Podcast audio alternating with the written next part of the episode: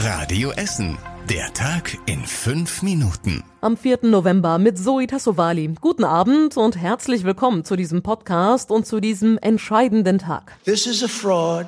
Dies ist ein Betrug am amerikanischen Volk, eine Peinlichkeit für unser Land. Wir waren dabei, diese Wahl zu gewinnen und offen gesagt, wir haben diese Wahl gewonnen. Frankly, we did win this election. US-Präsident Trump hat sich zum Sieger der Präsidentenwahl in den USA erklärt und das obwohl noch Hunderttausende Stimmen noch nicht ausgezählt wurden. Von Betrug spricht Trump, weil sich die Auszählung der Stimmen so lange hinzieht. Er will die weitere Auszählung jetzt vor Gericht stoppen lassen. Das sorgt natürlich nicht nur in den USA für Entsetzen, sondern auch hier in Deutschland.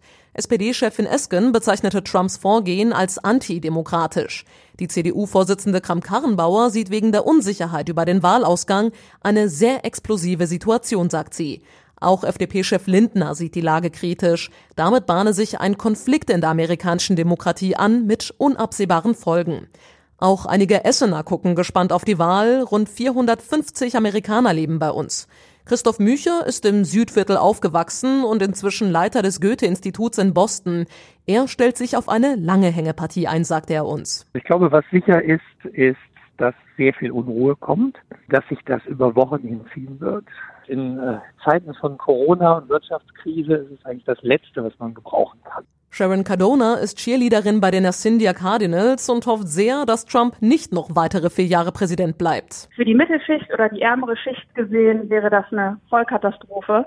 Ehrlich gesagt habe ich so ein bisschen Angst, äh, weil es ja wirklich sein kann, dass Trump es wieder macht. Und kurz zu den Fakten, was wir bisher wissen. Trump hat schon einige der umkämpften Swing States wie Florida und Ohio geholt. Da hat Biden bisher offenbar nur in Arizona gewonnen. Die Entscheidung fällt damit in einigen Staaten im Mittleren Westen. Wir halten euch hier bei Radio Essen natürlich weiter auf dem Laufenden zur US-Wahl. Einen Live-Ticker gibt's auf radioessen.de und dort findet ihr auch alle Reaktionen aus Essen.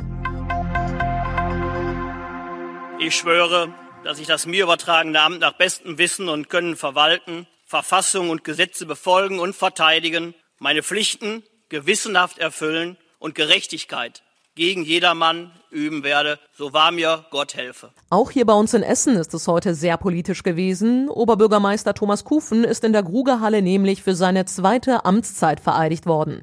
Im Anschluss an die Vereidigung hat Kufen eine knapp zehnminütige Antrittsrede gehalten.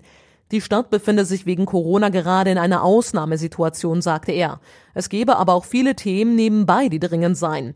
Unter anderem müsse man in die Zukunft der Stadt investieren, die Verschuldung im Blick behalten und für ein friedliches Miteinander sorgen. Die Bewahrung des sozialen Friedens, das gemeinsame Zusammenleben in den Stadtteilen ist eine große Aufgabe. Auf der Basis des Grundgesetzes gilt es für unsere Werte einzutreten. Und daher haben weder Fremdenfeindlichkeit noch religiöser Fanatismus in unserer Stadt einen Platz. Eineinhalb Stunden lang Wahlen, Vereidigungen und jede Menge Glückwünsche. Das war kurz gefasst die erste Ratssitzung nach der Kommunalwahl.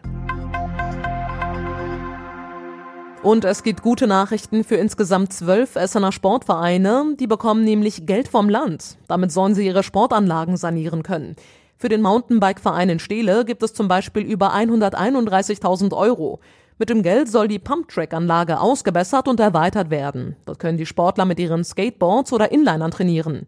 Auch der Tennisclub Heisingen, die DJK Sportgemeinschaft Altenessen und der Kanuclub Industrie in Überruhr werden finanziell unterstützt. Eine Liste findet ihr auf radioessen.de. Und das war überregional wichtig. Die Kriminalpolizei ist in mehreren Bundesländern gegen zahlreiche Konsumenten von Kinderpornografie vorgegangen.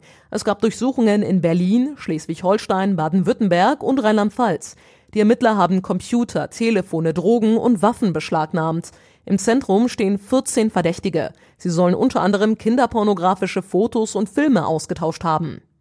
Wegen der Corona-Pandemie hat Italien eine landesweite nächtliche Ausgangssperre und weitere Beschränkungen verhängt. Von morgen an müssen die Italiener zwischen 22 und 5 Uhr zu Hause bleiben. Die neuen Regelungen gelten zunächst bis Anfang Dezember. Auch andere Länder haben ihre Corona-Regeln verschärft. In den Niederlanden sind Zoos, Museen, Theater und Kinos zu. In Portugal wurden die Menschen aufgerufen, möglichst zu Hause zu bleiben. Und zum Schluss der Blick aufs Wetter. In der Nacht gibt's nur ein paar Wolken am Himmel, sonst ist es sehr frisch, denn es kühlt ab auf rund drei Grad. Auch heute Nacht kann sich wieder Nebel bilden und es besteht Gefahr vor leichtem Bodenfrost. Und die nächsten aktuellen Nachrichten hier bei uns aus Essen hört ihr wie immer morgen früh ab 6 Uhr hier bei Radio Essen. Euch jetzt dann aber erstmal einen schönen und ruhigen Abend. Bis morgen. Das war der Tag in fünf Minuten. Diesen und alle weiteren Radio Essen Podcasts findet ihr auf radioessen.de und überall da, wo es Podcasts gibt.